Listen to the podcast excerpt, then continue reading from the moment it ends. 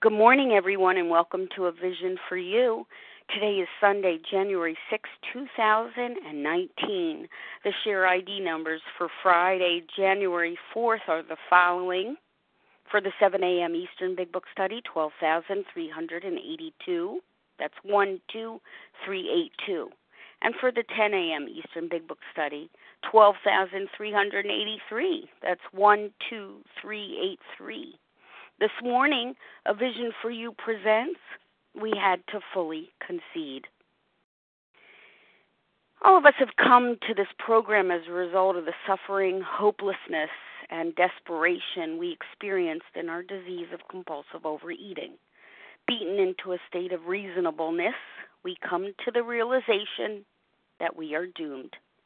Step one, we admitted we were powerless over food that our lives had become unmanageable is an admission of the central problem we face as real compulsive overeaters our powerlessness over food and the unmanageable life that has resulted.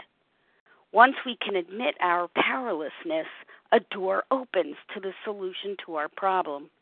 As long as we deny our powerlessness, however, our problem cannot be solved.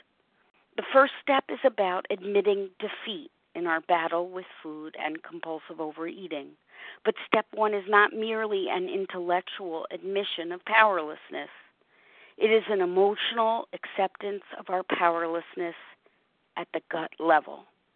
This acceptance of powerlessness and unmanageability is, as the AA 12 and 12 refers, an experience of utter defeat, bankruptcy, hopelessness, and hitting bottom. As the big book says, we learned that we had to fully concede to our innermost selves that we were alcoholics, for us compulsive overeaters. This is the first step in recovery. Joining us today to speak about step one are three recovered compulsive overeaters. Our panelists today include Allison L. from Ohio, Pete B. from Pennsylvania, and Terry A.H from Maine. So let's get started with our first panelist, Allison L. Good morning, Allison. Good morning, Leah. Thank you for that introduction um, and for all of your service. You are a wonderful example of God's handiwork through this program. Um, this morning, I just want to start with a prayer before we before I um, get too much further. So, God, please use the experiences shared here today to show your power, love, and way of life to someone listening who needs hope. May it show them that there's a way out and give them the strength to take action. Amen. So, as Leah said, I am Allison L. I am a recovered compulsive overeater in Ohio. Um, as I was preparing this past week to share on thinking over what I might share with you all today, I came down with a stomach flu and it wiped out me and my entire family for a couple of days. And uh, so that allowed me a chance to think about how in my pre OA days, in my disease, um, I used to hope that I would get the stomach flu. I longed for just a few days of not thinking about food or wanting food or craving food or planning food, um, how I would get it, and then um, how I would need to work off the foods I had eaten. Um, and you know, I'd always be hoping, of course, that I would lose a few pounds, and that somehow after recovering from the flu, I would be reset and able to eat like a normal person.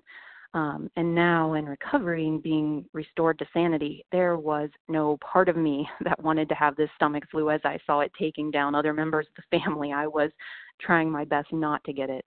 Um, and then I thought and realized, well, the fact that I, I used to want to get the stomach flu um, is a great qualifier for this morning. I certainly don't know any normal eaters um, who used to want to get the, the stomach flu or go through that. Um, I'll go ahead and give you some more qualifiers. They are um, what led me to fully concede that I'm a compulsive eater, that I'm powerless over food, and my life had become unmanageable as a result. And I will share also what I did to make a start towards recovery once I came to that conclusion. Um, I've been in OA for five years and recovered for a little over two, um, which does mean to me recover recovered means to me that I've been entirely abstinent and doing so uh, happily without having to white knuckle it um, because I've had a spiritual awakening that I continue to build upon every day by working the steps as outlined in the big book that we study here in this meeting. Um, the disease, the, the, disease of compulsive overeating manifested um, early in my life. I can look back at memories even as a child, and I recall my fixation with food. It was always the highlight for me of holidays, celebrations, coming home from school, lunch at school, lunch at home, dinner, social occasion. It was a treat for anything and everything, and it was always my friend without fail. Food was the thing that made me feel better when I was uncomfortable with emotions or just life in general. And then as I got older, it manifested as bulimia, dieting, restricting, making all kinds of rules and regulations around my food uh, that I was never able to stick to for long. So I was always planning new diets, new meals, new foods, new ways of trying to to beat the system I felt that I was trapped in. I wanted to eat as much as I could without gaining weight, or I wanted to lose as lose weight as quickly as possible so that I could then somehow be normal and eat like a normal person. My life was a repeated cycle of losing and gaining weight. One of the miracles uh, of my physical recovery now it's not only being at a normal body weight, but it's that con- that I'm consistently at a normal body weight. There's no more ups and downs. I no longer need four different sizes in my closet. I've been able to get rid of of so many clothes. I just need one size in there at my normal body weight that I um, stay at. I begin I began to see uh, the progression of the illness in my life as it became increasingly difficult to stay on any kind of diet. Sometimes it would work for a long period of time. In college, I could stick to points or calories uh, for months at a time with few slips. In the days before I first came to OA, I could no longer stick to any kind of goal, even for one day, not one day. My emotional stability was progressively worse and worse. I would lash out, rarely apologize, hide, cancel plans. I had very few close friends. I really was not someone you could depend on and these were all symptoms of the spiritual malady. The emotional instability and irrationality was not great for my romantic relationships. I skipped from guy to guy looking for one that would make me all better. Uh, I got married right after college, divorced four years later. I did remarry shortly after that, and by the grace of God and recovery, I'm still married to my second husband, and we have three kids together. Um, my f- family relationships suffered over the years of me using food to cope with life. My parents, brother, cousin, aunts, uncles, my grandma, they they were just all got to the point they were afraid of me. I was often unkind to them, thinking only of myself. I tried telling them how to live their lives because that made me feel like uh, a little bit better if I could, you know, tell them what to do. So uh, it got to the point a lot where they avoided me, didn't tell me things, and I was kind of okay with that. Um, along with health risks that come with gaining and losing a lot of weight over and over again, I also had a lot of dental work that I always needed to have done. I always had a, a dentist appointment on the calendar for more work. Uh, all the mass quantities of sugar, pop, the purging, it all equaled cavities, root canals. Uh, I had one tooth extracted, an implant, and then there were the embarrassing explanations when curious dental workers just couldn't understand the enamel erosion and all the dental work for someone my age. And I'd have to, you know, give some kind of explanation for that. I did try to get help sometimes by working new diet plans or seeing a psychologist, um, talking to close friends, uh, about my eating issues and life issues. And, and these were kind of the beginning of my admission of powerlessness, but I needed much more self controlled experimentation before I would fully concede. in my illness, I always tried to find a magic fix a diet pill, a new house, a new job, a relationship, new city, new clothes. In 2013, I found myself in, in a new predicament, a new type of bottom. As I mentioned, I'm, I am currently married and uh, he's a wonderful, stable man. And back in 2013, we were married. We had two little boys at that time. I hadn't had my third yet. I was a stay at home mom. We had financial security. I felt like I was in pretty good shape, meaning I was at, you know, a normal body weight that I was kind of happy with. And I was running and um, keeping fit. And yet I was restless, irritable, and discontent when I wasn't binging. And I couldn't seem to go long without binging. So I looked around and there was nothing in my life that I could fix. I didn't want to move anywhere or change anything. um, I knew I had to be the problem, and diets were not working. Like I said, I couldn't stick to journaling or any kind of goal for my food even for one day. I'd be a pat past my allotted calories or points by lunchtime, and I was just I was out of ideas. Uh, I remembered someone had mentioned OA to me once, so I Googled it and I took took the little quiz on there, and I passed that with flying colors. So I found myself a local meeting. Uh, in the first year attending, um, you know, I was relieved to find others like me, and also kind of pissed off because they kept talking about abstinence, which I I didn't like. Um, I tried finding loopholes to this, you know, abstinence, like ones I had learned to use in diets.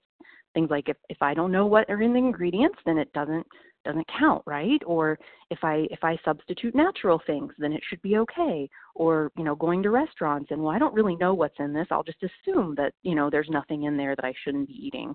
Um, so my first year in oa i was hearing a lot that i needed to abstain uh, but i wasn't really sure of why. So a year later in 2014 i had a sponsor who shared with me about this particular oa meeting a vision for you that we're on right now and told me they studied the big book and would you know would i be interested in going through the big book with her? And i had never cracked the big book before that so we did. Um, and here's what i learned about the core here is where i learned uh, when we cracked open the big book about my powerlessness the two part nature of the illness that i have this allergic reaction to certain substances and a mind that drives me back to them over and over again you know simply called the mental obsession before we read together, my sponsor told me look up the definition of allergy, and so I did. And the simplest form of that definition is that an allergy is an abnormal reaction to a substance. So we started reading the doctor's opinion, and I saw this word allergy being used several times, and I could remember that definition. She also told me to think about the word um, alcohol in the big book, and for me to think of it as either food, ingredients, or I prefer to think of it just as substances because I, I know alcohol, drugs, certain kinds of ingredients in food, they're, they're all just substances, so I can relate easily when I do that. So, page, um, in the doctor's opinion, page XXVIII, it says, um, and one part, the action of alcohol on these chronic alcoholics is a manifestation of an allergy that the phenomenon of craving is limited to this class and never occurs in the average temperate drinker. These allergic types can never safely use alcohol in any form at all, and once having formed a habit and found they cannot break it, once having lost their self confidence, their reliance upon things human, their problems pile up on them and become astonishingly difficult to solve. And then lower on the same page, it tells me Men and women drink essentially because they like the effect produced by alcohol. The sensation is so elusive that while they admit it's injurious, they cannot, after a time, differentiate the true from the false. To them, their alcoholic life seems the only normal one. They are restless, irritable, and discontented unless they can again experience the sense of ease and comfort that comes at once by taking a few drinks.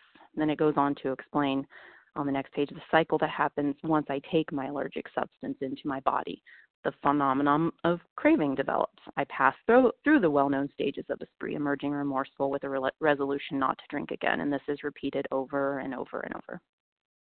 So, my, my work, quote unquote, in step one was to see if I could look over my own history and identify with this. It certainly explained to me why I ate foods that I didn't like or that were undercooked, overcooked, stale, old, harmful to my or harmful to my health uh, it wasn't for my love of food as I had always kind of thought. It wasn't because, you know, I even wanted to eat these things.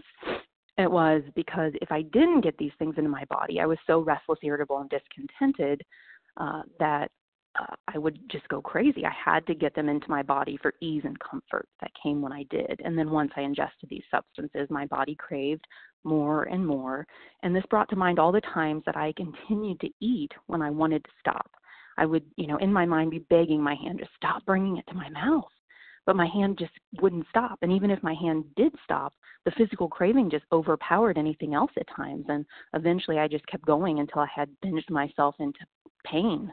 Uh, and then I would swear it off uh, until the emotions of life again built up and I needed ease and comfort. And this is the mental obsession that drove me back again and again to that which is my allergic substance. So I identified that I had the abnormal allergic reaction to certain substances.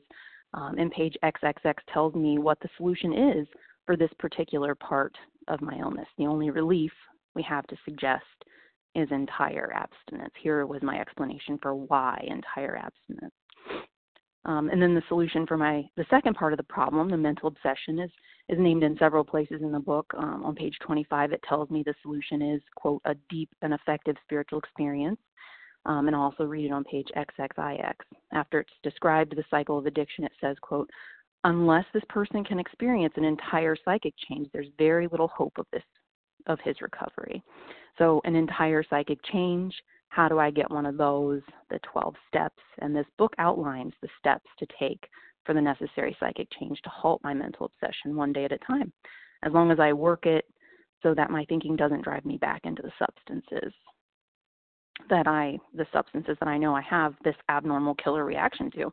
So I, I learned two part problem allergy to certain substances, mental obsession that drives me back to those substances, and then the two part solution uh, entire abstinence from my allergen substances and the spiritual awakening as the result of the steps. And I'd like to say after reading this and relating to it in 2014, I just I recovered and, and kept going, but that was not my path. I continued trying to find loopholes to the entire abstinence prescription that the book gave. Um, I had times when I would be entirely abstinent, work the steps, and have some glimpses at recovery, but I did not follow the uh, directions precisely from that time on. Um, I would add foods back in because I wasn't convinced of my powerlessness. Um, I continued to seek an effect when the steps um, I didn't do didn't provide an effect. Uh, imagine that. I didn't do it and they didn't give me the effect. Uh, I had to get the effect somewhere. Uh, so I got it from allergic substances and behaviors. And while I never went back to eating sugar or flour, I certainly was not entirely abstinent. So in 2016, um, I hit another bottom, and I don't pretend like it was the lowest possible bottom for me. I fully understand there is always a lower bottom waiting if I stop doing this work. The disease would never give up until I was dead. There's always a lower bottom uh, for me, I know. But in 2016, I was feeling so restless, irritable, and discontent on a daily basis. Fears were plaguing me. I was seeking a numbing effect from eating um, eating anything, even food that was abstinent for me. I would eat it while watching TV to get that numbing effect. Uh, and I didn't, I, did, I couldn't hardly be away from my home for long. I didn't like it. Uh, I would wake up in the morning and I would, the only thing I would look forward to on a lot of days was just what can I eat and watch today. And I knew there was a life better than that. So I was praying to God to save me from these horrible fears. I would have terrible pictures running through my head of terrible things happening to my children or other children, and it paralyzed me at times. I had I had thoughts during that time of not wanting to even live in this world anymore. And each time I prayed for God to help, there would always be the thought brought to my mind of, you know the solution, OA and the steps. You've got to do the work. So one day, mm, I was listening to a special edition, just like the one we're on today, and someone was talking about how she was powerless because once she engaged in certain behaviors or ate certain foods, she couldn't stop. And even if she did stop for any period of time, she would go back to those foods and behaviors because the obsession of the mind was so overpowering. And I just, I broke down when I heard her say it. This was something I had heard many times, I had read many times, I had related to many times. But in that moment, I knew that I was absolutely powerless. And as Leah said in her, her introduction, it hit me um, it was like an emotional acceptance at a gut level. It was the utter defeat through my whole body.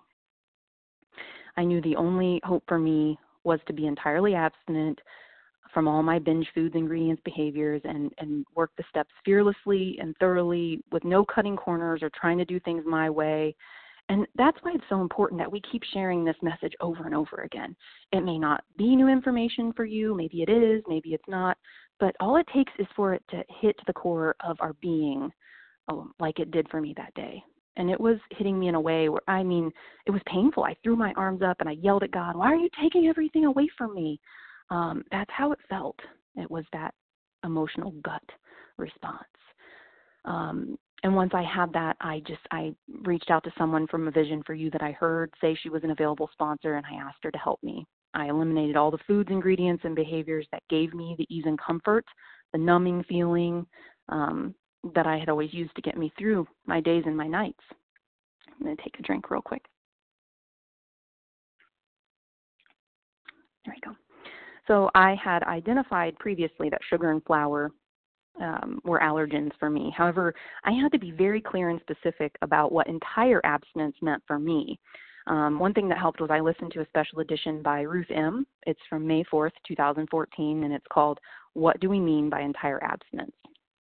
There are many helpful special editions for step one, and working with a sponsor and recovered fellows is always helpful to narrow down what your allergens are. Um, I'll share a bit of my process, and it's it's not because I think everyone has the same allergens as me, but just to give examples. And I found it helpful when others did that. So um, I knew that foods with sugar in them triggered my craving. So um, which is my abnormal response. So when I would eat foods with that sugar substance in them, I wouldn't be able to predict if I could stop or moderate. So this meant for me that if sugar was anywhere listed in the ingredients of an item, I did not eat that item.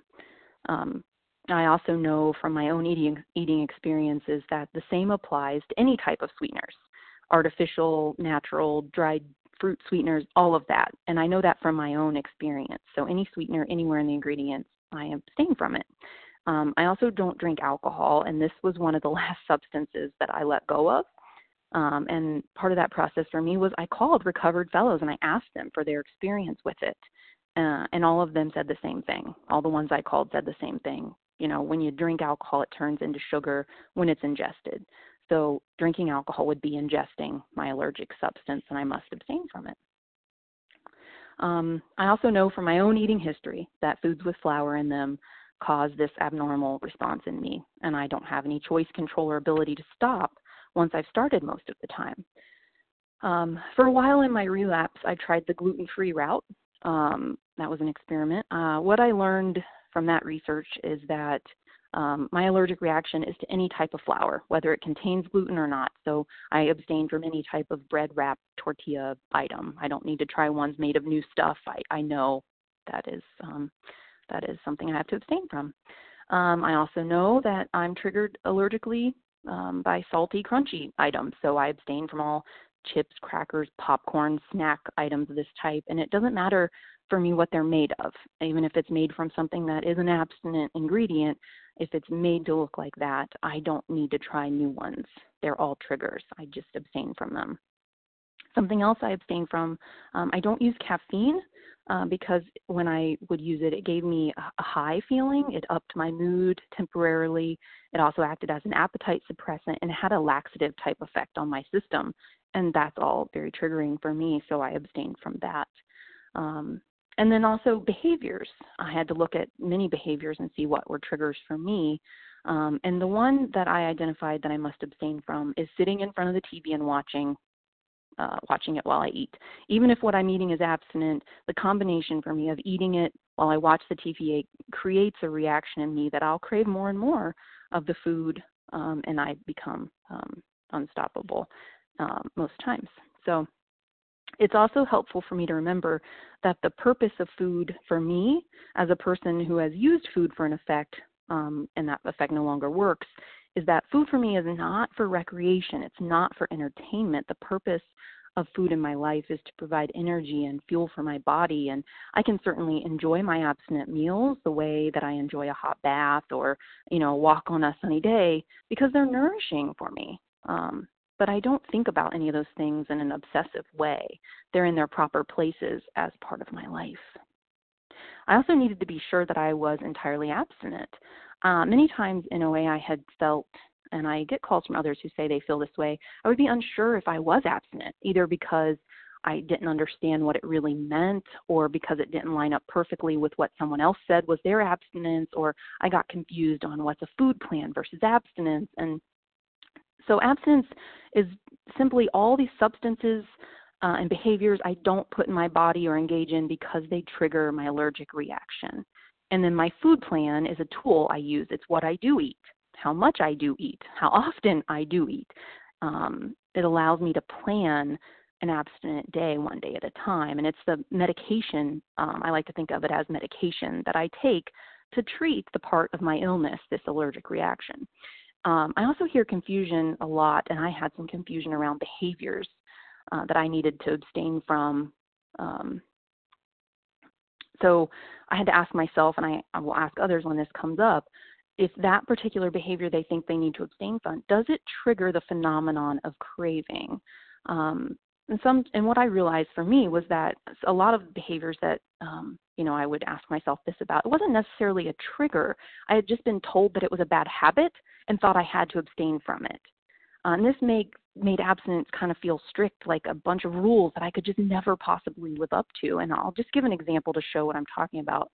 Um, I've heard and, and been taught many times uh, uh, yeah, heard this in meetings and been taught that uh, you know eating while you stand up that's that's a bad habit. So I check my history, uh, my own history, and when I eat my abstinent meal standing, um, does it trigger a, my reaction to crave more and more? And no, for me it does not. So it may be a bad habit that I tried to avoid, but it's not something I have to abstain from as part of my treatment for compulsive eating. And it may be different for for some other people, but this was just an example from my own experience. So I started out with a simple food plan. It eliminated my binge foods and behaviors. And then I wanted to be sure I was eating for optimal health. So I hired a nutritionist to formulate a food plan for me to make sure that I was eating for that optimal health. And then um, being entirely abstinent after my relapse, it was harder than the first time I got abstinent. Uh, I was like a raw nerve. Um, everything drove me crazy. I was restless, irritable, discontented, to say the least. I had to bite my tongue with my husband and children constantly so I wouldn't snap at them. And I just, I wanted to pull my hair out or combust. Um, and the way I got through those feelings long enough to work the steps was that I used the tools of OA to support me. I had my plan of eating. I committed it to my sponsor. I wrote it and hung it in my kitchen. I listened to tons of meetings. I mean, I always had earbuds in. This was a temporary period of time that I needed to just get through abstinence while working the steps. So I did what I needed to do. Um, I needed to hear hope from all of you on this line so that I could keep going. I made outreach calls, introduced myself as a newcomer, um, I, I documented the pain I was in so that I wouldn't forget, hopefully, or have a better chance of not forgetting. Um, page 24 in the big book tells me part of the mental obsession is that I will forget. And the quote exactly says um, that I cannot bring into my consciousness with sufficient force the memory of the suffering and humiliation of even a week or a month ago. So I documented the pain I was going through with video diaries, my own face, words, and pain looking back at me for my viewing anytime if I ever needed a, a reminder.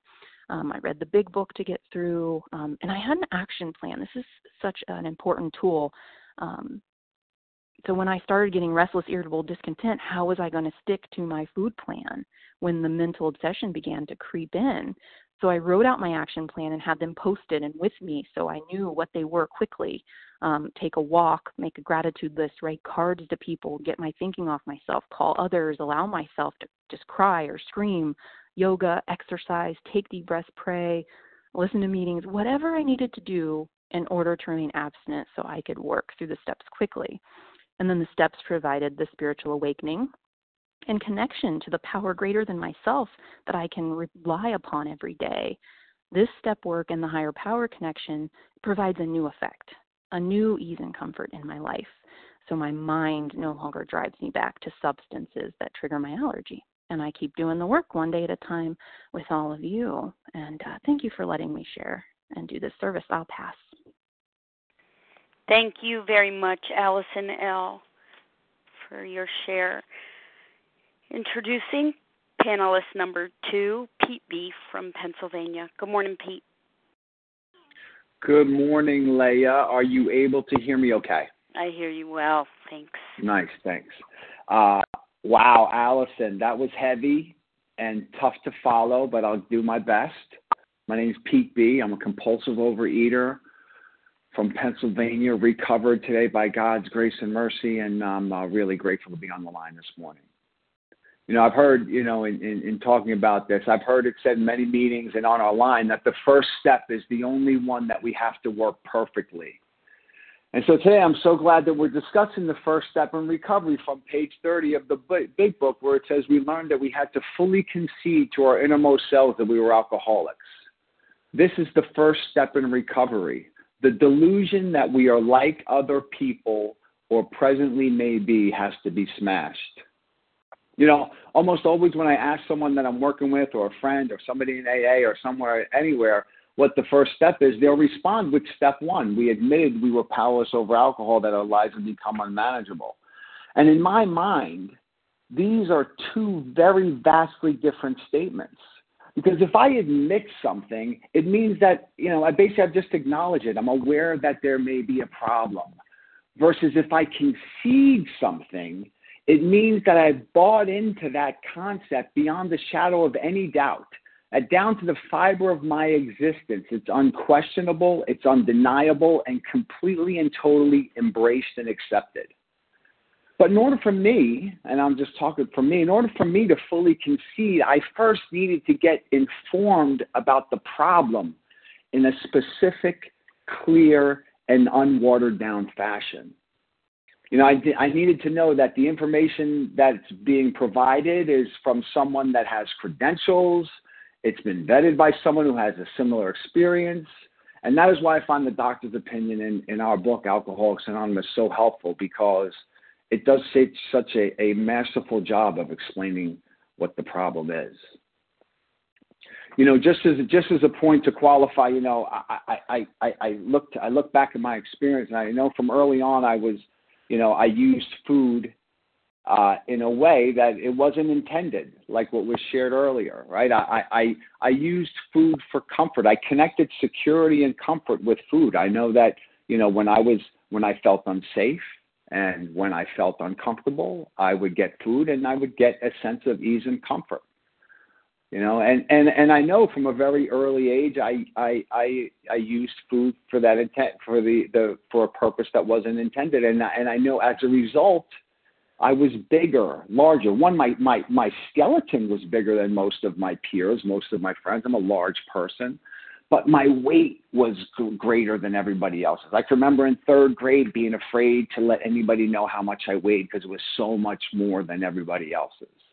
Right. I, I I also knew that it was because of eating. It was it was you know I knew if I ate less I wouldn't be as big, but I had no way of connecting how to eat less. I had no idea there was a reaction going on in my body that was causing me to eat more of these certain substances. I would I would look at the weight of food and I would think to myself, if I only if I ate this quantity in this package, I would only eat I would only weigh, you know, X amount of pounds, right? It would only make me gain X amount of pounds. It was distorted thinking for somebody so young to be so consumed of his weight, especially you know a male and you know the whole the whole nine yards. You know, I, I would I would come up with these plans of eating at a very young age that involved seeking out like all natural foods and natural ingredients and you know, for different reasons. And I would, and I was constantly disappointed in the results because I always found it necessary to go back to the substances that were causing, you know, the phenomenon of craving that Allison talked about so easily. You know, I, I can remember, you know, uh, uh, another fat kid that I knew when I was a kid, he got mononucleosis and he left school and he was out of school for, for months. And when he came back, he was skinny and I had every intention in my mind to go out and get mononucleosis because I thought if I got that disease that I would come back and be skinny as well. You know, I always I envied the kids whose parents, you know, I knew kids whose parents sent them away to camp and they left fat and came back skinny and I thought to myself, man, if only my parents could could do that for me. You see, in, in in my household growing up in the 70s and the 80s, there was a there was a great deal of discord and unsettledness. And I don't think it was any it was it was, not, it was no more severe than some others, and maybe not as nice as some others, but there were problems, right? And uh, probably just like there is today, but there were problems. And and I knew that the problems that were going on in my household uh, they started and ended around alcohol. And, and it was no secret that when alcohol started flowing, that things were going to change in my household. And that change for me was scary.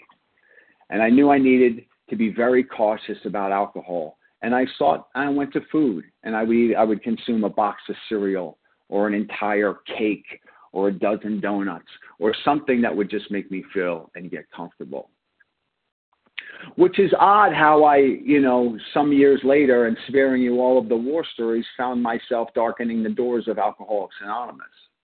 You know, and, and you talk about the first step that life is unmanageable. For me, life was unlivable with alcohol. Um, I was, I was, uh, I was restless, irritable, and discontented, and the four horsemen were knocking at my door on any given day and I but I loved the effect caused by alcohol. You know, in page XXII, which was also mentioned earlier in the doctor's opinion, says men and women drink essentially because they like the effect produced by alcohol. The sensation is so elusive that while they admit it injurious, they cannot, after a time, differentiate the true from the false. Now, all that time I've all the time that I've been in Alcoholics Anonymous, I thought that the euphoria brought on by drinking alcohol was the injurious aspect of it. And what I've learned, or what I've come to the conclusion that the it doesn't matter who you are. If you pour enough alcohol into somebody, they're going to be, you know, Mother Teresa is going to be swinging from the chandeliers. It's that the euphoria is just that's the job that alcohol does. It's a toxic substance. What I've learned, and from this is from me, through working these steps in OA is that the injurious aspect of my disease is the allergy of the body and the obsession of the of the mind that occurs from ingesting these substances that I know I'm allergic to. You know, when uh, uh, I got into AA, I I, I worked the steps in AA as aggressively and, and as feverishly as any you know compulsive overeater, you know, alcoholic could do. Right? I I enjoyed the fellowship. I participated in sponsorship. I was a sponsor. I, I was sponsored and I had sponsees. I would speak at meetings. I'd study this book. And I can tell you with 100% certainty that I had a spiritual experience sufficient to overcome alcoholism. And I have abstained from drinking alcohol since May 27, 1997. But I will tell you that I through that process, I always returned to food for the sense of ease and comfort that always came from eating. You know, for me, it was like with with alcohol. It, for me, it was like with alcohol, my misery was so magnified, and putting it down quieted that misery. I thought I was happy, joyous, and free, and to an extent, I was. But there existed this undercurrent or low level, like sense of discontentedness that I knew I was unable to live consistently with how I believe my Creator would have me live. You know, I, am just bringing this up because it's what comes to mind when I was putting this together. Is that recently there seems to be a lot of discussion about whether or not you can work the steps while eating, or that one can't work by working the steps eventually put down the food. And I'm going to share. You, this is what my experience is. I had a spiritual experience working the steps while eating. I ate my way through all of the AA, all of the steps in AA. I found a power greater than myself which seemed to solve my problem. But the real issue was I didn't fully understand the problem and I had no real idea of what I was dealing with. Because my misery caused by eating was not as magnified as it was with alcohol, I minimized the condition or the problem and held on to the idea that somehow, some way, I or we could overcome it. I could not admit complete defeat and totally and totally surrender as long as I was putting substances in my body that caused a phenomenal craving into my system. And when these substances get in my body and the allergy kicks in, my mind can only think of one thing, and that is how I can get more of that thing or something else like it. So, sure, you can have a spiritual experience by working the 12 steps while eating you can rectify your past and you can live a better life. The 12 steps or some form of moral psychology has been around way longer than AA or OA or any other 12 step program and have been applied to several other issues. You know, however, it's my experience that you cannot have a spiritual experience sufficient to bring about recovery from this hopeless condition while consuming alcoholic substances. So if I'm a compulsive reader of the hopeless variety as described in the preface of our book in the doctor's opinion, and in chapter three more about alcoholism, I have no choice but to put down the food and work these steps if I wish to recover. You know, I'm glad that the only requirement for OA membership is a desire to stop compulsively overeating. You know, but having a desire to stop compulsive, compulsively overeating does not mean that I'm a compulsive overeater of the variety for which this book and the program addresses.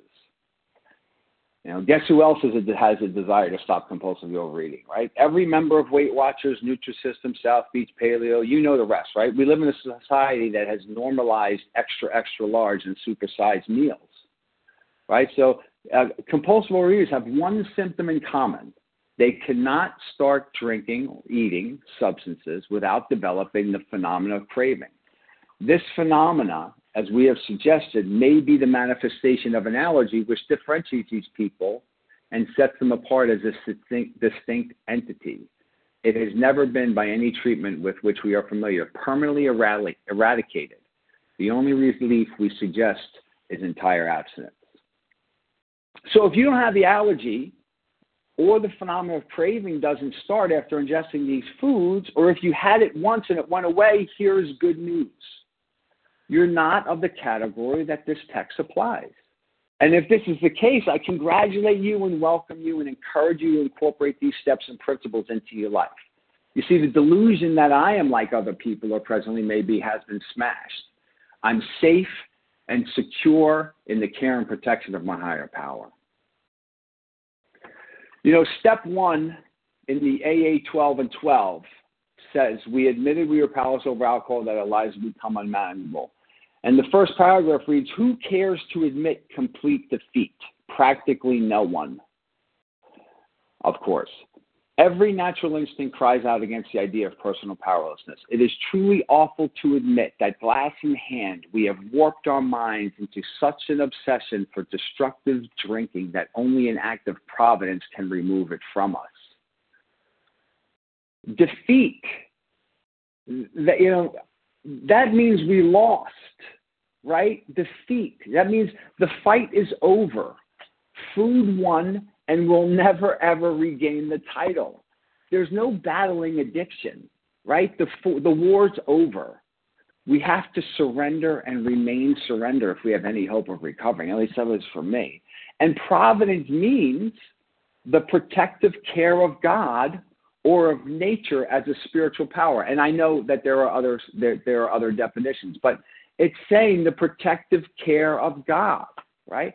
So if I am powerless, I need power. Lack of power is my dilemma. In the doctor's opinion, again on page XXIII, he writes, one feels that something more than human power is needed to produce the essential psychic change. And I shared on the line recently that there was no power in the rooms of Overeaters Anonymous. And I realized that that could be a troubling statement in a meeting of Overeaters Anonymous, right? And in thinking about that statement and some of the shares that followed, I concluded, well, I guess I must be wrong. I guess there is power in the rooms of Overeaters Anonymous. But that power is human power and not the sufficient power needed to overcome this condition. Our book says on page 59 that there is one that has all power. That one is God. May you find him now. And I'm going to finish a little bit early. I'm just going to say this that uh, in the foreword of the 12 and 12 on page 15, it says that AA's 12 steps are a group of principles, spiritual in their nature, which, if practiced as a way of life, can expel the obsession to drink and enable the sufferer to become happily and usefully whole. And I can say to you unquestionably that you know all that time that I've been in AA and remain in AA, I have lived a life that looked like it was happily and usefully whole. I think it looked like I was recovered, but I constantly always went back to some substance for the sense of ease and comfort. And that substance, and I have nothing wrong. I, I see nothing wrong with obtaining a sense of ease and comfort. The problem I have, the issue I have, is that I that I seek it through substances that I'm allergic to, and that I that that it, it, causes the phenomenon of craving. And once the phenomenon of craving kicks in, I'm unable to put them down. And with that, I'll pass. Thanks for letting me share. Thank you very much, Pete B. Panelist number three, Terry A.H. from Maine. Welcome, Terry. Thank you, Leah. And good morning, everyone. My name is Terry A.H. I'm a recovered compulsive overeater from Maine.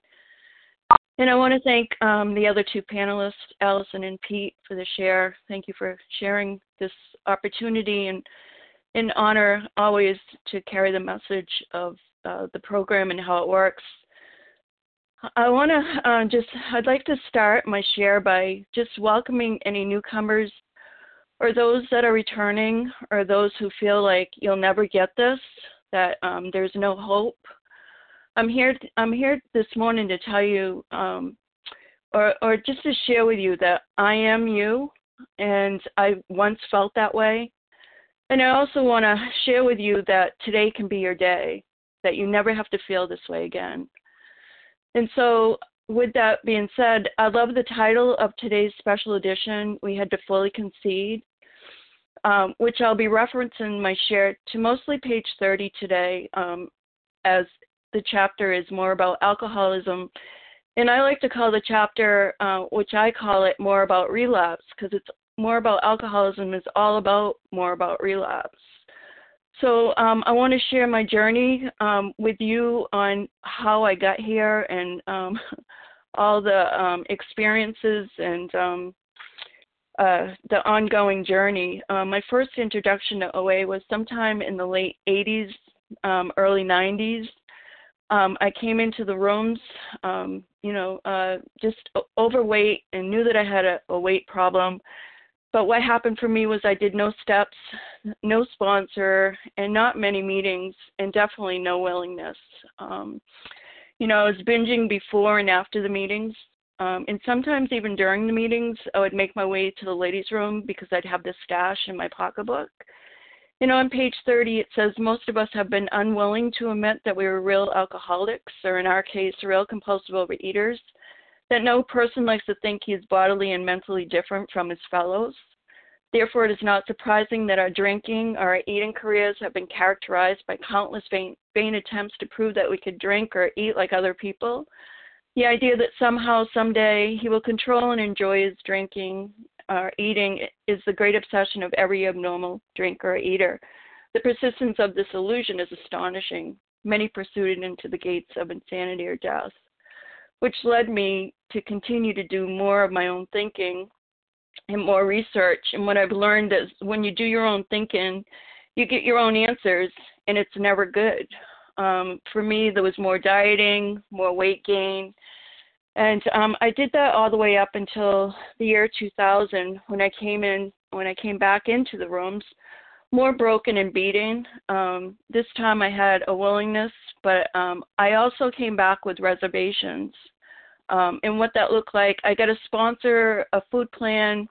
I was attending meetings, but still no step work, um, which didn't matter at the time because I really didn't plan on staying. And on page 33, it says if we're planning to stop drinking, there must be no re- reservation of any kind nor any lurking notion that someday we'll be immune to alcohol or, or in our case, our alcoholic foods. And so, um, what I learned is um, two things whenever I have a reservation. The first thing is that um, someday I'll think I will be immune to my alcoholic foods. And the second thing is I won't be willing to do the work, which is the 12 steps. And I also learned that just going to meetings, losing some weight, and not working the steps is like painting over rust. It looks good on the outside, but underneath is still rust. And I left, um, again, I left with 90 days of white knuckle abstinent and a month out of program. You know the story. Yes, um, I picked up something that wasn't on my food plan, which led me to a four year painful relapse. And I never want to forget that because it, it took every bite to get me here, but it was painful. And on page 30, it says, We alcoholics are men and women who have lost the ability to control our, our drinking. We know that our eating, uh, in our case, we know that no real compulsive overeater recovers control. All of us felt at times that we were regaining control, but such interviews, usually brief, were inevitably followed by still less control, which led in time to pitiful and incomprehensible demoralization. We are convinced to a man that compulsive overeaters of our type are in the grip of a progressive illness. Over any considerable period, we get worse, never better. And yes, it got a lot worse. Um, in that four year relapse, there was more weight gain. Um, I had back problems. I was having joint aches. I was definitely waking up irritable, restless, and discontent. Um, I was now, you know, of course, lying, stealing food, um, eating beyond the point of being full, um, uh, going to the doctors. I was actually going to two doctors for diet pills. Um, I was retrieving food out of the trash and going from one fast food place to another. Um, and, you know, I was depressed every day. and um, I was uh, in the middle of ending my marriage. I was having problems at work. I wasn't able to show up for life, and um, all I can say is my de- disease had had me good. Um, and the only way I can explain it is it was like being uh, being pulled around by my hair of my head, um, being whipped from one corner to another. And I knew on my own power there was no stopping. I saw for the first time I was eating without my permission. And that continued until my last my last time um, of returning to the food in 2004. I came in with a desperation and a willingness um, never before. Um, I, I had this this gift of desperation. I got a sponsor, and we began to sit down and outline. The, she began. We began to sit down together, and, and she outlined the program of action. And she also asked me, um, which no one ever did, did I come back into the rooms of OA to stop eating, or to stop suffering?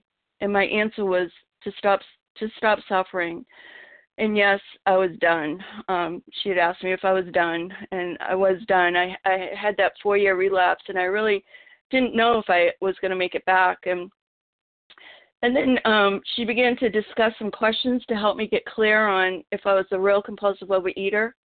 That um, honesty would be the key in moving forward. Um, she also explained the difference between the definition of abstinence and a plan of eating in a definition of abstinence, abstinence is the action of refraining from compulsive eating and compulsive food behaviors while working towards and maintaining a healthy body weight. A plan of eating was a plan of eating is one of one of the ways in which uh, an individual OA member chooses to be abstinent that includes refraining from particular foods and or specific compulsive eating behaviors. Then we began to look at the common ingredients in five categories to find out if I had this abnormal reaction to certain foods. So those five common categories with the common ingredients was I was to look at what comfort food, what were the what were the comfort foods that I kept running to, what were the um, foods that were containing sugar, what were the foods that were containing wheat and flour, what were the foods um, with um, certain mixtures of sugar and, and fat, um, and also what were the foods that I was eating in large quantity, um, because honesty would be the key to step one. And what that looked like for me was uh, bakery goods, chips, candy, processed foods, um, cereal with lot, loads of sugar in it, pastries, pasta, bread, um, ice cream, um, any kind of bakery form, donuts, nuts. Nuts was a problem for me, um, uh, and definitely uh, certain certain creams um, that I would put on, and also cheese was one of those um, ingredients that was a problem for me. That um, I would load my my my baked potato with with cheese or or sour cream or um, and with the foods that you know she had me look in large quantities. Um, she also had me look you know not just with the foods that may have been causing problems, but any kind of food that um, you know, even the abstinent foods, which would then um, would let me know if I, I needed to weigh and measure or not. Um, and then the questions came, which you know I want to share with you today, which were really helpful for me when I when I got clear on, you know, whether I was a real compulsive overeater or not. And and those questions consisted of, do I crave more once I put them in my body? Can I take it or leave it alone? Um, you know, for one year? Um, could I take those foods and leave them alone for one year? What foods would I put my slippers on to get my binge foods? Um, you know, would I run out late at night or, you know, in the middle of the day? Can I eat just two of any of my binge foods? Um, you know, that might look like two cookies, you know, two brownies per day for 30 days, no more or less. Could I con- control the amount that I ate once I started? Um, did I ever make a decision not to compulsive overeat? Eat, and and what happened? Did I pick up again? Can I eat abstinently for one year and feel free without the 12 steps? When I'm trying to control certain foods, am I enjoying them? And when I'm enjoying them, can I control them? Was there anything that anyone could have said or did or do which would keep me away from compulsive overeating in the past or present? And once I started eating these foods, does my mind tell me to stop eating, or does my mind tell me that it's going to be okay to continue? And then, um, you know, the last question was, can you stop the stop, and can you stop from picking up again? And then we looked at some of my eating behaviors. I call it mindless eating, which look for me, uh, look for me like um, the triggers that um, that my reaction uh, for for more food and what it looked for me, you know, um, eating while watching TV, which was mentioned, um, eating while talking on the phone. For me, eating standing up was a problem because it was I would just I would be multitasking while I was standing up, which I would, would just it would trigger me to just uh, look for look for food nonstop.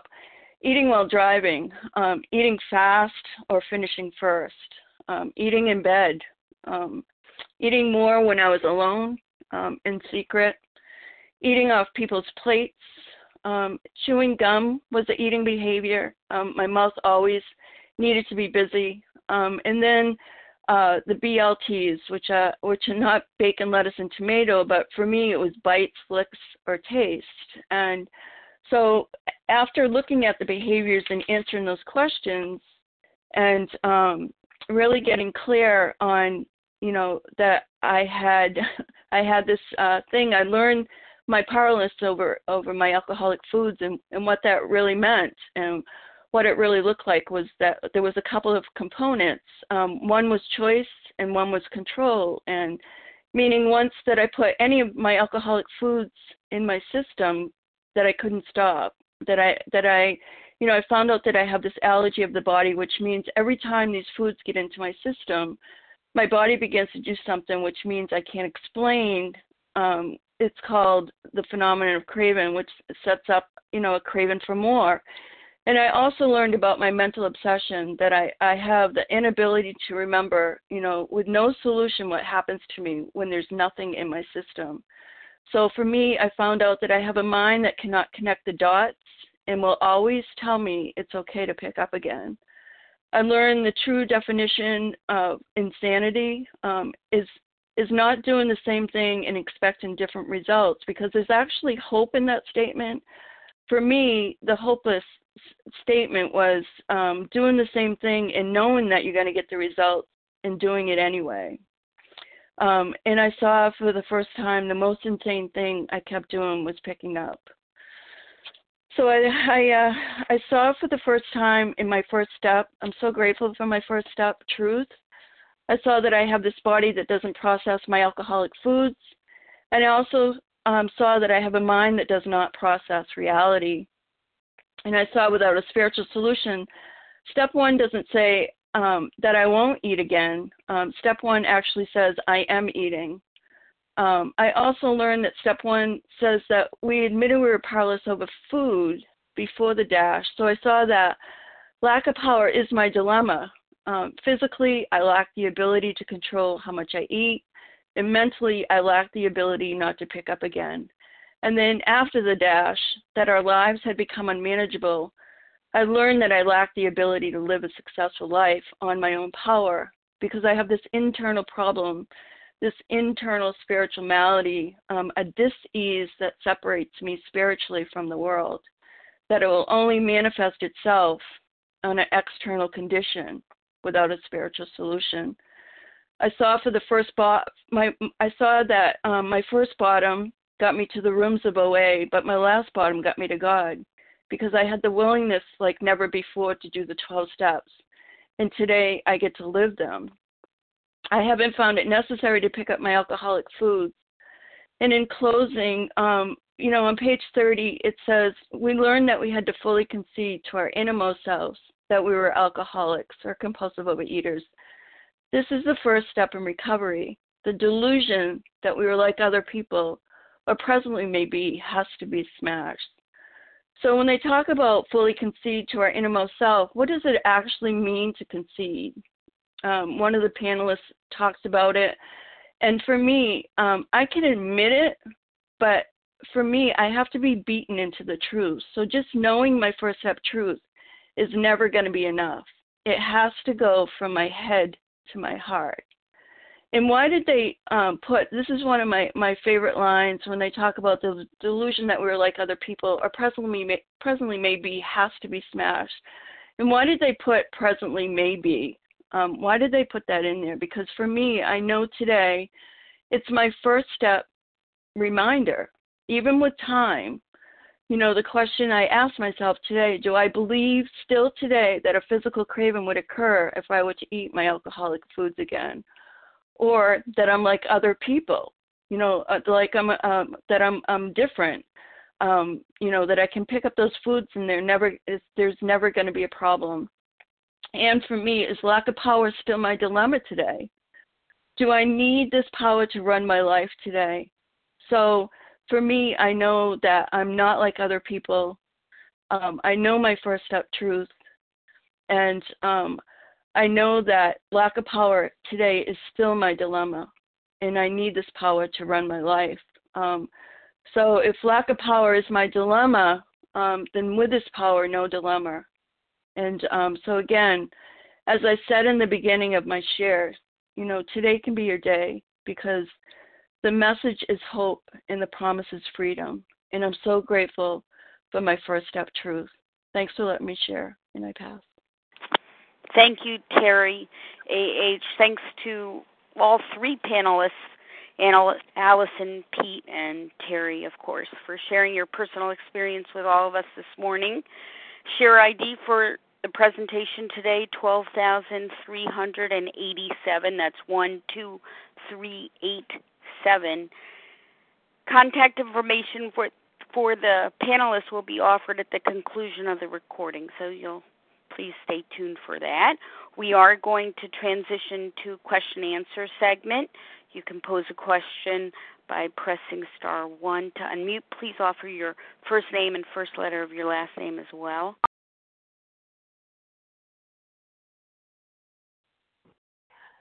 Sandy W. Marcia. Marcia. Your first letter of your last name, Marcia? D. D. Who did I miss? Um, Sandy W. Sandy W. Star one to unmute if you have a question this morning. Mary A. Mary A. Debbie E. Debbie E. Anyone else? Okay, we'll go with that group. Everybody mute, please, except for Marcia D. I think Sandy was first, um, but I, I, guess I'll go. Um, my question is for Pete. Pete, I appreciate um, first I appreciate everyone's sharing, but Pete, I appreciate what you said about working the steps while still trying to come out of the food. Um, I'm wondering if you could elaborate on how your sponsor worked with you because my experience has been sponsors aren't willing to do that. Um, if you could just elaborate. Thank you. Sure. Thanks for the question. It's a good question. And I want to be really clear if my presentation wasn't clear. I never worked the OA steps while in the food. I worked the 12 step recovery program using food when I was in AA, and I had a spiritual experience and I connected with a power, but I was not recovered. I did not recover. I was unable to work the 12 step recovery program in OA with using the food, and it required entire abstinence. That's what our literature says. That's what that, that that's what I know in my heart of hearts to be true. That I am not, I cannot move forward with this process while putting these substances in, in my body, which are causing the phenomena of craving. Um, and I apologize if that wasn't clear in my presentation, but I, you know, unquestionably, I could not get the spiritual experience necessary to overcome this condition, right, or to recover, while using these substances that were that were causing the phenomenon of craving. Thank you, Marcia D, for the question. Sandy W, your turn. Thank you, Leah. Thanks so much, and to all the panelists. What um, beautiful examples of the step one process Um, this is Sandy W., recovered in Connecticut.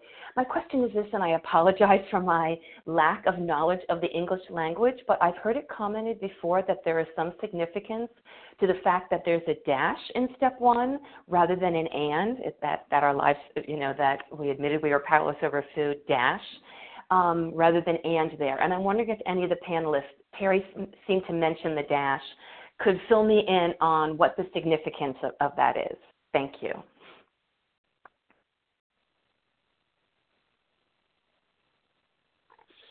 Hi, I can I can answer that. Um, yeah, and step one, thank you for the for the question because you know I I just have a deeper level of step one today, and I understand the dash. It's all a part. So there's there's three parts to step one you know, before the dash, it's the physical and the mental that we talk about that. And then after the dash, it's all about the spiritual malady, what I suffer from. So they don't put in because it's all one one step and um it it goes it all goes together. So for me I learned that um that I have to be clear on the mental and physical before I can go to the solution, which is the um, unmanageability.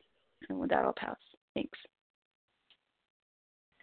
Thank you. Thank you for that help. Thanks, Sandy W. Thank you. Mary A., your turn. Star one to unmute. Mary.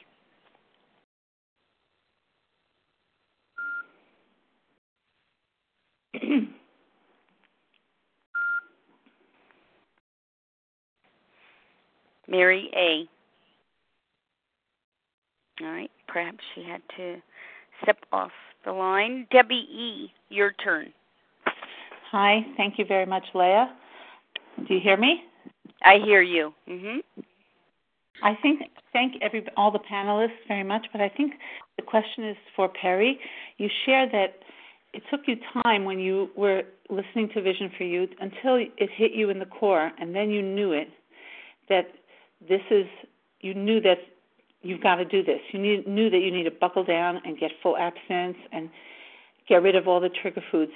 What what is it that all of a sudden made that come, that awakening? Thank you.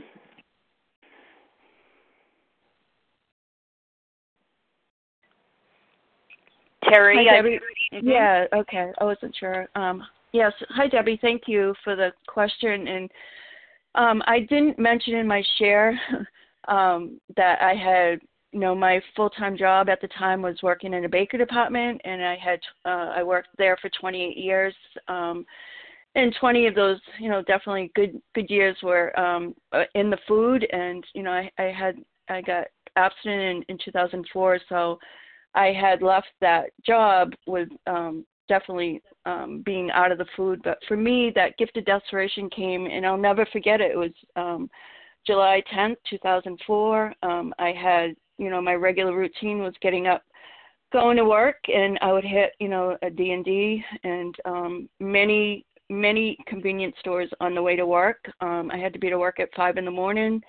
I get to work, and, um, you know, I was the baker there, which was the perfect job for me. Um, I would go upstairs in the break room, load, go to the vending machine, load my pockets with um, you know a stash to get me through the day and um i just remember that day it was just a full blown binge day like any other day but that particular day i remember driving home and um i hit several other convenience stores um some fast food places and i remember driving home and and this is where it really uh, it was step one was for me you know i was driving home and I, I saw that uh, on my own power that I was eating without my permission, and I just remember crying out to God, you know, God, I need help. I can't do this anymore. I'm killing myself. And I remember pulling over, just bawling my eyes out, and um, I just said, you know, if if there's any hope for me, just help me to take different action. Help me to do it differently.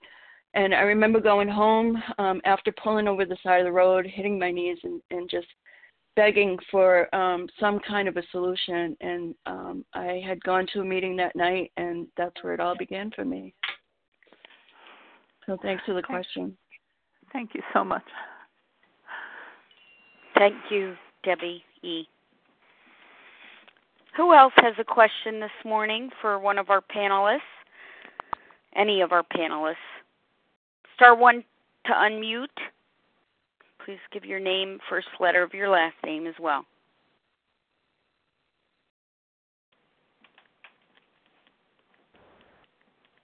Julie E.B. Julie E.B.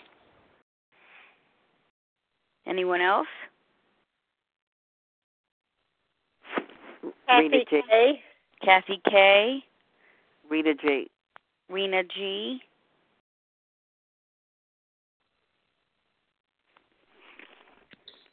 Rowena K. Marina K.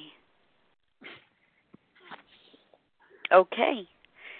Let's begin with Julie E.B. Please, everybody else mute. Thank you. Can you add me? Sorry. Can you add me real quick? Abby B. Abby B. Okay. Thanks. Thanks. In Maryland. Thanks. Yes. Julie E.B., go ahead, please. Yeah, it's been my experience that admitting the powerless and unmanageability has led to um, amazing changes in the relationship and other areas of my life. Wonder if any of the panelists could share um, how that first step of being powerless can be the greatest gift, and being things not being under your management could be a great gift for other areas of your life. Thanks for letting me ask my question.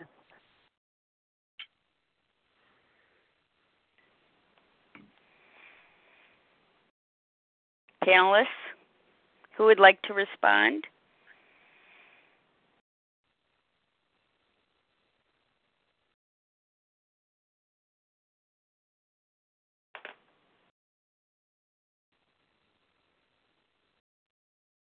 Hi, Leah. I can I can respond to that. I, I wanted to give the other two panelists an uh, opportunity to jump in, but Why don't you start off, Terry? Thank you. Okay. Yeah, sure. Thank you for the question, Julie. Um, yeah, definitely, um, definitely. I'm so grateful for my first step experience, and like I said before, like I had to take, I had to have every bite to get me here because without every bite, and um, really to see my first step truth about my powerlessness, that you know, I wouldn't have the life that I have today. So it has been my biggest and greatest gift, and you know, I've learned, um, I, you know, I've learned so much about step one that it, it's it is the it's the first step to to everything, but it's also for me it's almost it's almost the um, most important step because um for me it's like even with some time, you know, I have to ask myself on a daily basis, you know, um, am I moving closer to step one or I'm moving further away from step one? And and why I say that is it's not about the allergy for me today because I know you know that I you know I don't want my my alcoholic food today. I do know that, but I also know after the dash where it says you know our lives have become unmanageable that um, that means that um, that I need this power to to help me run my life on a daily basis and if I'm running my life, my life is going to become unmanageable. So it's it's always a step one step one issue for me. It's always a step one uh, problem that if I am having trouble with my life, it's because I think I now have power. So um, it always helps me to stay close to step one, and um, I'm so grateful for that because it has been a gift um, and it continues to be a gift. So thanks for the question. Thank you, Terry. Either of the other panelists like to respond as well? Yeah, I'll, I'll take I'll take a stab at that. I Great. mean, I, I was re- I was reluctant to chime in, and uh, you know, um, what I can tell you is that um, in the, in in being in a recovered state, it has allowed me to be present and attentive with the people about me. You know, there, uh, I hear a lot of times in the rooms of recovery where people make a comment that they're powerless over people, places, and things. I'm powerless over alcohol. My life is unmanageable. I'm not powerless over people because I have the power to decide what their actions mean to me. Right? I have the power to make a decision to say that that either does or does not impact me. Your thinking, your feeling, your behaviors are not a reflection of me right? So therefore, because I have that power, I'm not powerless over you. I have the power to, make a decision about what something means to me.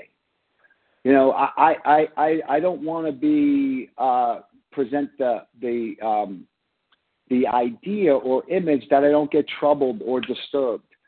For me, the delusion that I am like other people or ever will be like other people has got to be smashed, and it is smashed.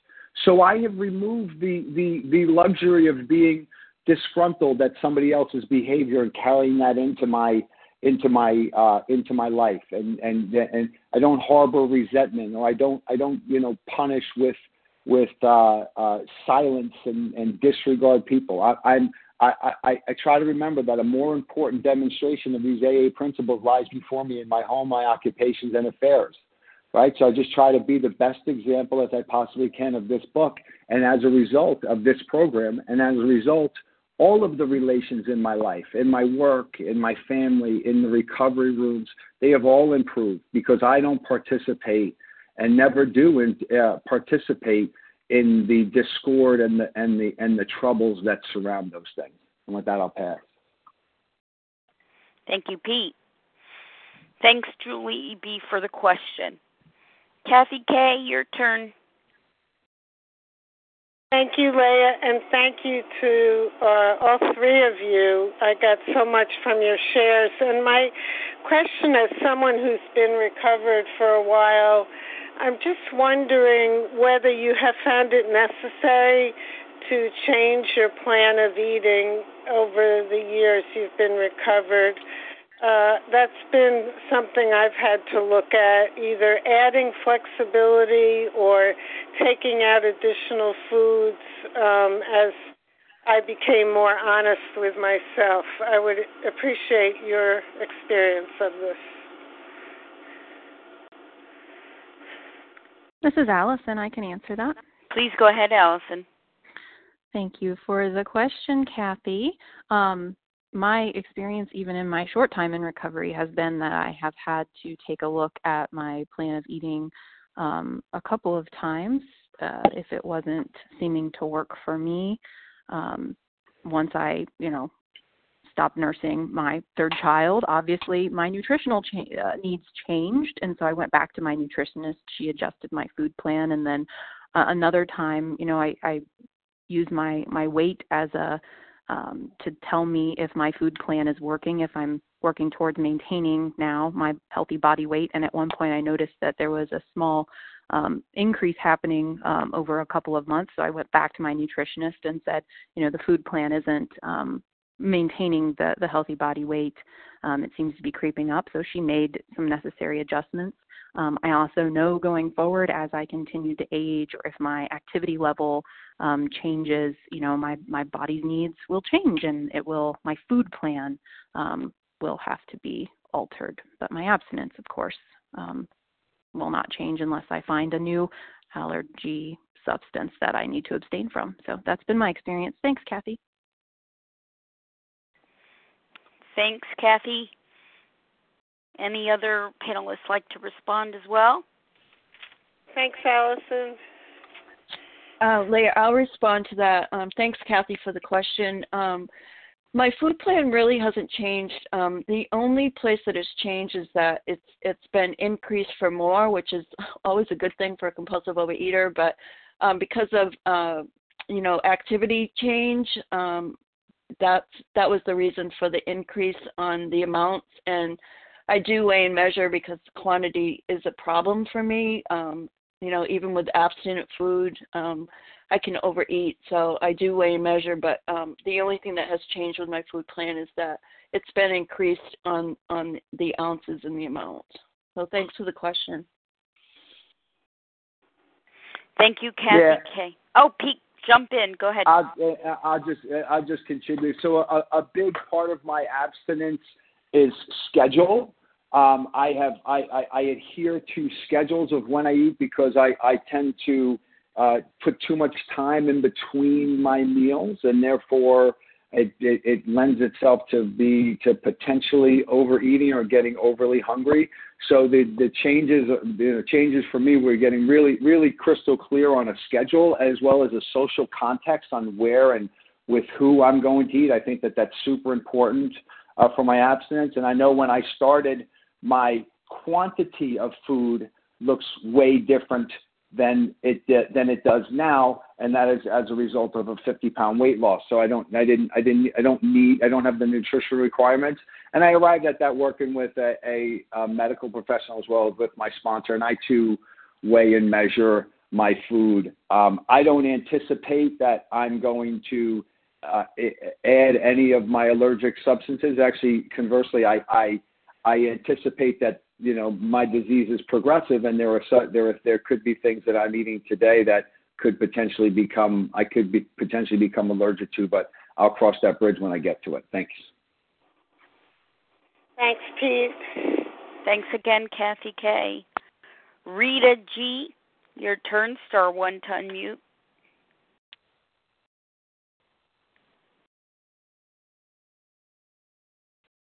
Yeah, uh, my my my question is, um, yeah, I've had to have my food adjusted. Well, I didn't have to. I guess the nutritionist I adjusted my food, and that threw me into a, a tailspin, and you know, which leads me to believe that I have to stick to what I was doing, um, because you know, the second I change what I think you know, would keep me abstinent, I guess, you know, just sets me right off, you know. So I don't know if anybody has anything to say about that. Thank you.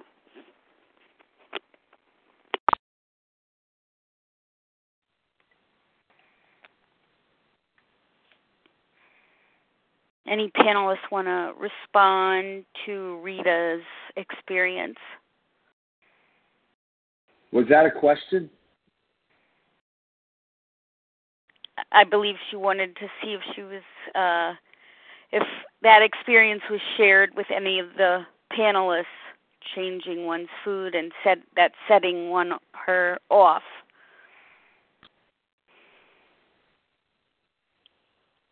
Is the way I understood it. Rita, would you like to uh, restate your question, please? Well, basically, I went to a nutritionist and they told me I wasn't eating enough to, um, you know, that I would be, uh, how do you call it? Um, not not starving, but restricting and this and that, and I had to add more stuff, better, healthier stuff into my food plan, um, and that would help me. So, and then I went to you know Eastern one and a Western one, and they said kind of like the same thing, and that some of the foods are better for your body to heal, and this and this and anyway. So I started eating some of the foods they told me to, and right off I went right into a tailspin. So and now it's, I feel totally hopeless how to get back on. And you know I'm questioning in my mind, you know, do I listen to these nutritionists and, and try to you know eat better, or do I stick to what was working for me for eight weeks? Well, I'll, yeah. So I'll, I'll just you know my my uh, interpretation or just my my impression is like for me, you know, it took a it took a long while for me to understand uh, and identify the foods, the substances, and the behaviors that were alcoholic to me that I had an allergic reaction to. Um, and when I did, I I had to identify them. I had I had to know that they were good for me. It, you know, I couldn't depend upon somebody else who doesn't have an an understanding of how I uh, of how my body reacts to tell me what I can and cannot eat. Now I can go to a medical professional. A medical professional can give me nutritional guidelines but if that medical professional gives me guidelines and it has, you know, if if if I go, you know, I've been to doctors and they suggested I have a glass of wine with a meal. You know, it would be it would be good for my for my circulation. You know, and I'm an I'm an alcoholic, right? Like uh, so they're they're not uh, armed with the well. Um, they just don't. They're not aware of my condition. I have to be aware of my condition. So I would, I would perhaps reach out to somebody who knows of a nutrition, new, of a, a, a medical professional that's aware of this condition and can give you a meal plan that you can follow and adhere to and that you can maintain your abstinence with. Thank you, Rita G, for the question. Thank you, Pete. Marina K, your turn, sir. one to unmute.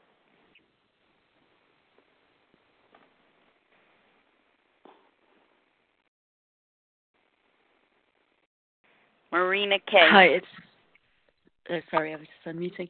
Hello, it's Rowena K. Um, I just want to know from the panelists whether they think it's necessary for a sponsor to have a sponsor in order to sponsor. Thank you.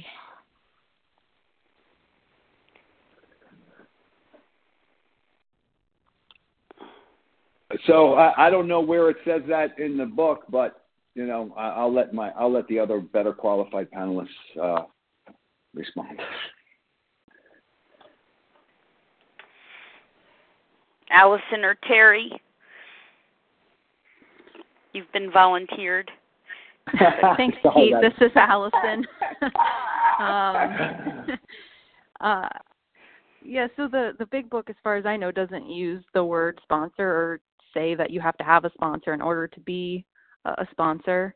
My understanding is that in order to sponsor, you need to have had a spiritual awakening as a result of the steps and be able to carry that message, you know, um, to look for someone as a sponsee, look for someone who has what you want, which means the spiritual awakening as a result of the steps. And so there was a period of time um, when I was sponsoring and I did not have a sponsor. I was in touch with many recovered fellows on a daily basis, continuing to do my step work, but I did not have one particular um, sponsor. Um, it took me a while to find a, a new sponsor as a recovered person. So there was a period of time when I did sponsor without having a particular sponsor, but um, and, and that seemed to to work for me during that period of time. So I guess that is my best response for you, Rowena. Okay, thanks for the question. I pass.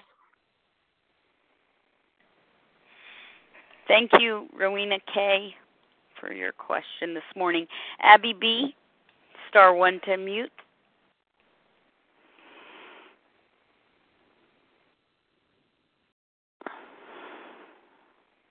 Abby B. Your turn for a question.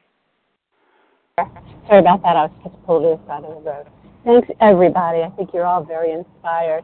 Um, my my question has to do with uh, service with people who have not, quote unquote, conceded to their innermost self, or have but are not willing, have not put down the food. And I, I think there's a discussion about the word will, but we have we t- we hear about the step one experiences of Bill and Bob and Ebby and plenty of other people. And these are people who are struggling, I guess, against their, it's like they don't have the knowledge, like innermost self, true, personal truth, you know, and I know people have to have, I like you said, our own personal experience. So it's not that somebody else has a great food plan, it's that we can see what we've done with those foods. So talk about, and I know it's late, talk about your work um, outside of meetings, one on one with people who you know, they're desperate, but they just, yeah, they haven't gotten there. Just, they haven't, don't have their hair on fire. They don't, they feel defeated sometimes and not all the time. Thanks for listening for my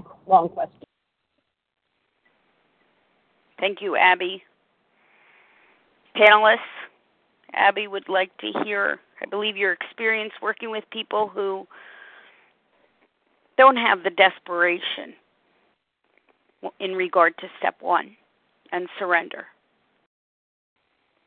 Anyone like to Hi, share? Leah. I, I can start start mm-hmm. on that. Um, thanks for the question, Abby. And um, I always meet people where they're at, but you know, um, the big book tells us really clearly on page 96. It says, "Do not be discouraged if your prospect does not respond at once. Search out another compulsive overeater and try again. You are sure to find someone desperate enough to accept with eagerness what you offer." We find it a waste of time if keep chasing a man who cannot or will not work with you. If you leave such a person alone, he may soon become convinced that he cannot recover by himself. To spend too much time on any one situation is to deny some other alcoholic or compulsive overeater an opportunity to live and be happy. And then it says one of our fellowship failed entirely with first half dozen prospects. He often says that if he had continued to work on them, he might have deprived many others who have since recovered of their chance. So um, that's you know that's been my experience is that you know um, eventually you know um, the willingness if they have any um, will either move them forward and if they don't have any you know um, it will take them away and I've just learned that it's not up to me um, you know if they get it or not it's it's really um, willingness is a one person job, and I know it took me a long time to get here. And uh, um, but uh, you know, to leave such a person alone would, you know, I, I once uh, a wise man, one of my spiritual teachers said, you know, to ensure um, to help one another is to ensure one's recovery, but to enable another is to ensure one's death. And so that's really helped me to um, meet that person where they are, but um, do not spend a lot of time on that person if they don't have the willingness. And uh, thanks for the question. Yeah, that happens. Yeah, uh, and uh, uh, th- that was that was awesome. Uh, so you know, my, my my thinking on that is, you know, it says no human power. That includes a sponsor, right? Like there's no human power, you know, and and and you know, my opinion, my understanding of sponsorship. Sponsorship is a tool that I use to keep me abstinent and recovered and whether or not somebody whether or not somebody gets it or not is not my business. It's not my it's not my job. There is one that has all power. That one is god. May you find him now right? Uh, you know uh, when bill went to see yeah. dr bob and, doctor and and and talked to dr bob he presented all the information that he had about alcoholism to dr bob. Dr bob heard it. He listened to it. He started working with others. He was they were hanging out. They were doing their thing and Bob, Bob was reluctant to do certain things. Didn't want to didn't want to make amends. Didn't want to notify people of of of the things, the wrongs he had done. He was afraid it was going to jeopardize his business.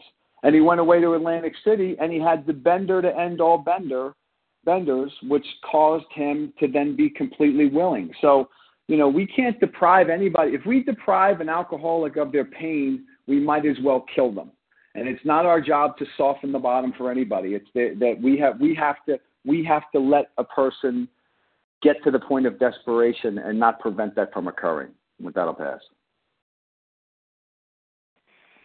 Thank you, Abby B, for the question.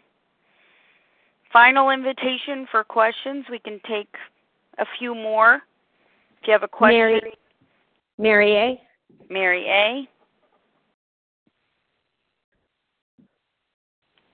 Barbara P. from Atlanta.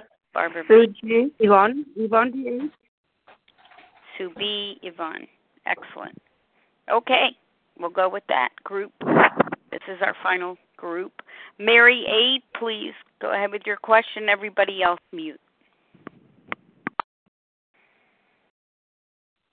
Thank you. Uh, this is Mary A., compulsive overeater. My question is for Pete. Uh, thank you all for your shares. Uh, Pete, you mentioned that always seeking out ease and comfort through substances. How were you able to achieve ease and comfort without using any substances? I seek out ease and comfort from substances. I get ease and comfort from my breakfast, and ease and comfort from my lunch, and ease and comfort from my dinner. You know, food has an effect. It, it's always going to have an effect, and I'm not afraid of that effect. What I don't, what I don't consume, are foods that give me a sense of ease and comfort that also inc- include the, or create the phenomena of craving. You know, I have to be 100% abstinent from foods that and substances and behaviors that cause the phenomena of craving. You know, I I, I have a I have a, a, um, a my lunch. I'm hungry. I get an effect produced by the food I eat. It nourishes me. It gives me fuel for the rest of the day. That's what they believe the intended purpose is. I just I, I abstain from foods, behaviors, substances that cause the phenomena of craving. With that, I'll pass. Thank you, Mary A, for your question. Barbara B, your turn. Yeah, hi, this is Barbara P. from Atlanta. And just um, coming out of a relapse and and on abstinent food, but way too much. Um, so, and I think I heard the first speaker kind of say that because that is just as crazy making and mentally twisted. Um, anyway, I got caught again, so I'm calling it relapse. I'm working the program and and certainly back in um, a clean food plan. But here's so the question is how long i heard the first speaker especially mention kind of detox and so while i'm not detoxing from substances i am crazy and resentful and judgmental and critical I've been keeping it in my head, so you know that's I guess okay. And I've been talking to fellows, but I guess the question is how how long did that last for you? Um, if you can if you can pinpoint that. So I guess that's to the first speaker or any of the speakers. Allison. Hi, Barbara. Mm-hmm. Yeah, this is Allison. Thank you for the question, Barbara. That is such a, a difficult and crucial time when we are entirely abstinent uh, and yet we've not had the spiritual awakening from working the steps yet. I mean, we are in a lot of pain and discomfort, and that's where we must rely on the tools, on our fellows, on doing whatever it is that we need to do to get through that time of pain. It takes grit because while we are helpless, uh, while we're powerless, I'm sorry, we're not helpless. We can abstain and we can um, distract our minds temporarily long enough to get through the step work. So we do the step work and we need to do it quickly. As the saying goes, like our hair is on fire because there is a fire. It's right behind us. We can only stay abstinent for so long before the mental obsession will drive us back. So we must get the step work done. And how long that takes depends on how quickly you get through the step work. And so I, I meet my sponsees where they are. Where is their willingness? How, how much step work are they willing to get done um, in a day? How quickly do they want to go through it? We can set days and times to talk and that seems to, to work and then we talk we read they do the step work we set you know we have our next time um, that's how i worked with with my um, my sponsor. Um, it took me nine weeks, and that was a long nine weeks of entire abstinence. And I honestly, after relapse, I did not start getting um, some relief um, until uh, I started making amends. Um, so even around step four, step five, I, I didn't get much relief from doing my fifth step after my relapse. Uh, it really started to come after I was making amends and um, yeah, and then, uh, but over over time, you know, the um, intensity, frequency, and duration of those periods of restless, irritable discontent, you know, they start to lessen as we work the steps. Is is what I can offer you as hope. So, um, thank you for your question, Barbara. I'll pass. I'll uh, and I'll just take a stab at that, Barbara. That's a that's a great question. I hear a lot of times that we, you know it's often heard, especially that this time of year, how do you put the food down? And, you know, my experience is is that you know I I am I am convinced that God will do for me what I cannot do for myself. And I'm also that much convinced that God will never do for me that what I can do for myself. You know, so for me, I had to pray for the merciless obsession to be removed. I prayed with all earnestness for the merciless obsession to be removed. And the obsession, the craziness, the the the the the the, uh, the need to eat those substances, um, it took it takes a while to leave because I've been on a diet before. I've done, I've put the food down before. It wasn't like immediately extinct. The, the desire wasn't immediately distinguished for me. But what I did, what some of the other members said, is I used I used the tools that are available to me, um, and I and I made a decision in my mind that I was going to go to, I'm willing to, and go, and will do, go to any length necessary, any length necessary to not compulsively overeat or not pick up those substances.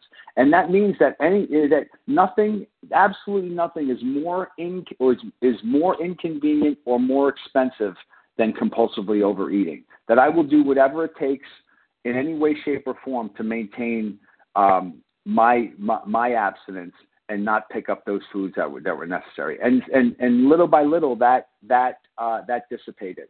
I was expecting it to be lifted, like the the compulsion to drink was lifted from me, and my experience was that it took it took grit. It it took it took some uh, uh, determination and perspiration. And with that, I'll pass.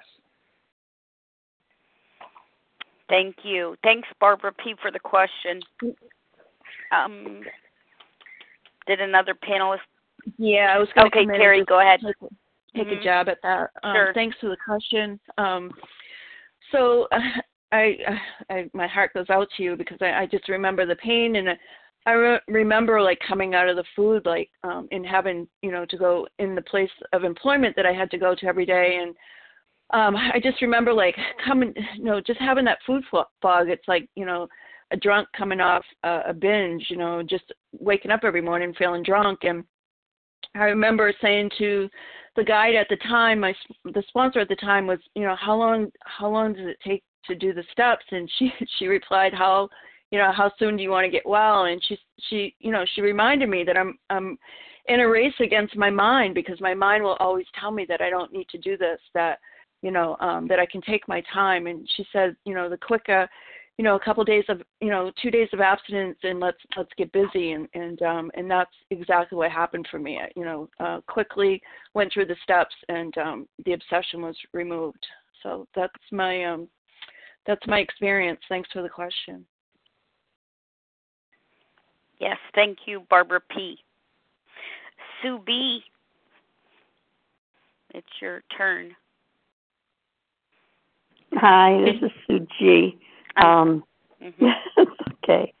I think my question has pretty much been answered, but I think I'll try to put it another way. After two years of working, uh, well, one year of working through the steps and and staying in touch with my sponsor, um, we began meeting just once a week for maybe five to ten minutes, and um, and now she suggested that I go through the steps with another sponsor just to refresh me because I started to slip. I got uh, very sick and I started to slip on my program. Um, I'm eating a little, I'm eating not my red foods, but I'm eating too much of my green foods. And um, can any suggestions on that? Thank you.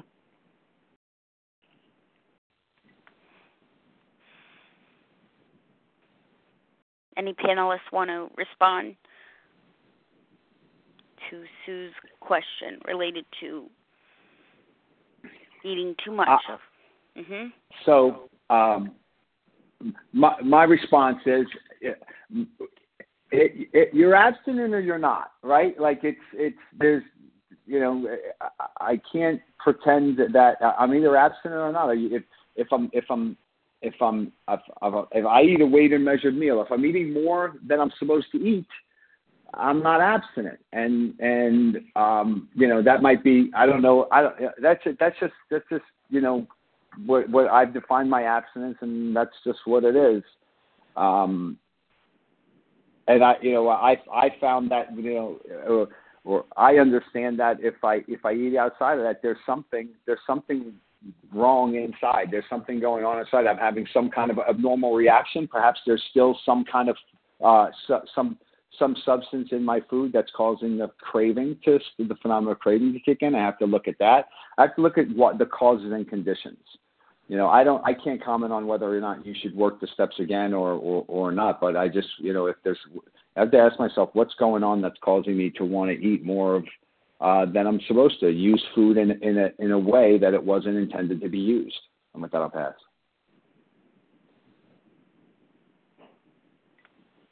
Um, Leah, I'd like to take a, a, a jab at that too. Thanks, Sue, for the question. Um, and you know, I only I only share my experience because I, I've had that experience. And you know, the first time that I came into OA, I had I was given a food plan, and um, you know, I, I was it was suggested that you know I weigh and measure which I did. But the the thing that got me was, you know, they said I had to weigh and measure inside the home, but outside the home that I didn't have to weigh and measure. And um, all I can say is because of my truth, um, I was eating out a lot because I didn't have to weigh and measure. So with that experience, um, I knew that um, I had to weigh and uh, measure a hundred percent because um, you know, I'm dishonest when it comes to amounts, and um, I'm I'm dishonest when it comes to even abstinent food. You know, if you tell me that I'm going to have I can have one apple, I'm going to go to a Whole Foods and find the biggest apple because that's that's you know that's me. And um, so I had to get really honest about you know if if quantity was a problem for me. You know, it's it's, it's you know the principle of the first step is honesty, and it's all about you know um, it's not whether I want to or not. It's whether you know whether I have to, and um, and that that was my that's been my experience. So thanks for the question. Thank you, Sue G, for the question this morning. Our final question this morning comes from Yvonne. Yes, thank you so much. And everybody, panelists, and thank you for sharing all this information with me. Um, I've been working with, I want to continue with sponsorship. I've been working with a sponsee who is an alcoholic and has been sober a long, long, long time, and she doesn't get it with OA. So um, I've been sharing my experience with her. I tell suggestions which I got, and um, she does a lot of work with higher power and goes to meetings, OA and AA and everything, but she doesn't stay abstinent. And I feel overwhelmed with this. I don't. I sometimes think I'm the wrong sponsor for her this has been uh, going on for a few years already, and I, I just don't know what to do anymore. I don't want to drop her down because good uh, good conversations, and she's very happy to call me, but it doesn't work. So am I? I know I'm doing something wrong, and I hope I don't. The wrong thing is not to keep contact with her, because then I don't understand the program. So I would appreciate answers to this question.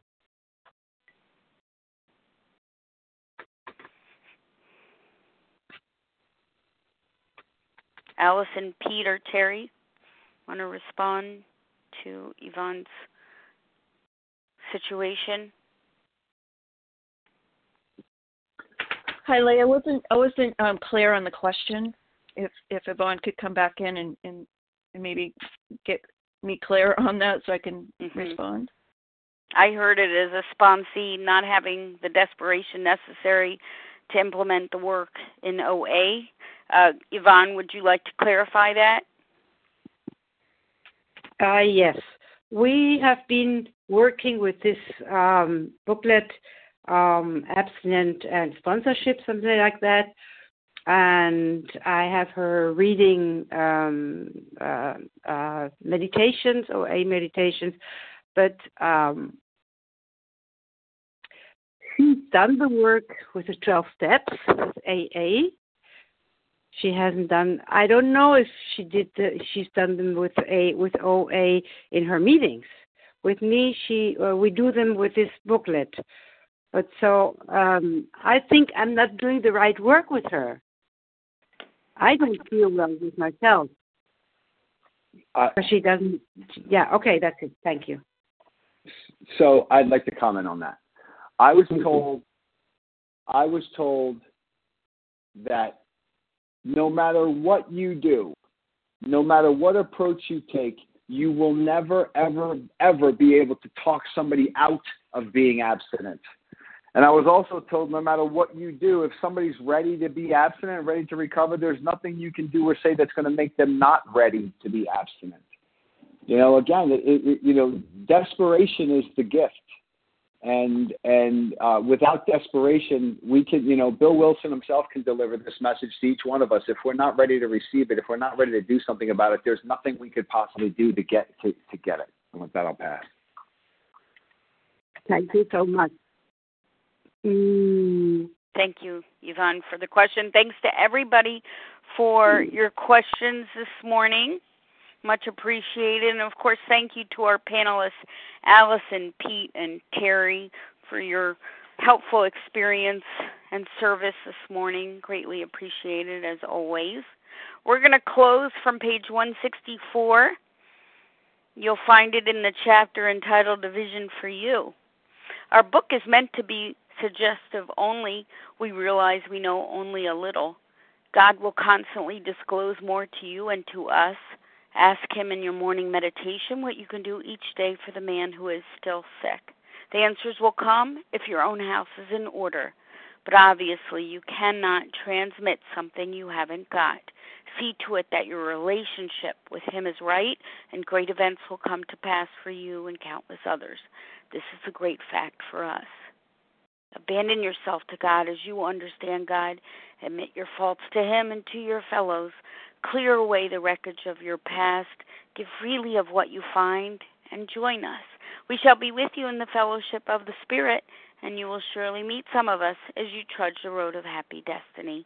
May God bless you and keep you until then.